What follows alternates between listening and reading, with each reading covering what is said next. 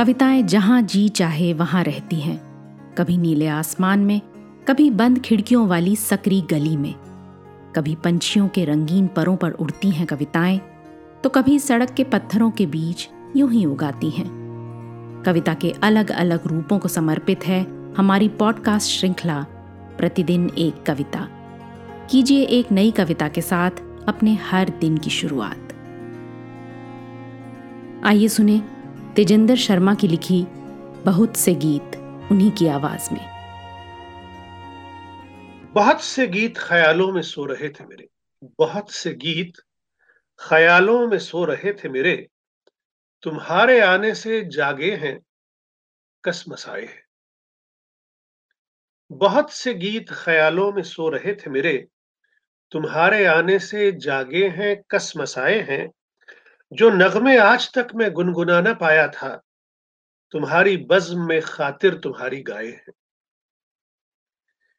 मेरे हालात से अच्छी तरह तू है वाकिफ। मेरे हालात से अच्छी तरह तू है वाकिफ। जमाने भर की ठोकरों के हम सताए हैं। तेरे किरदार की तारीफ़ में जो लिखे थे। तेरे किरदार की तारीफ़ में जो लिखे थे, उन्हीं नगमों को अपने दिल में हम बसाए हैं। फूल तारे और चाँद पड़ गए पुराने हैं। फूल तारे और चाँद पड़ गए पुराने हैं। अपने अरमानों से यादें तेरी सजाए हैं।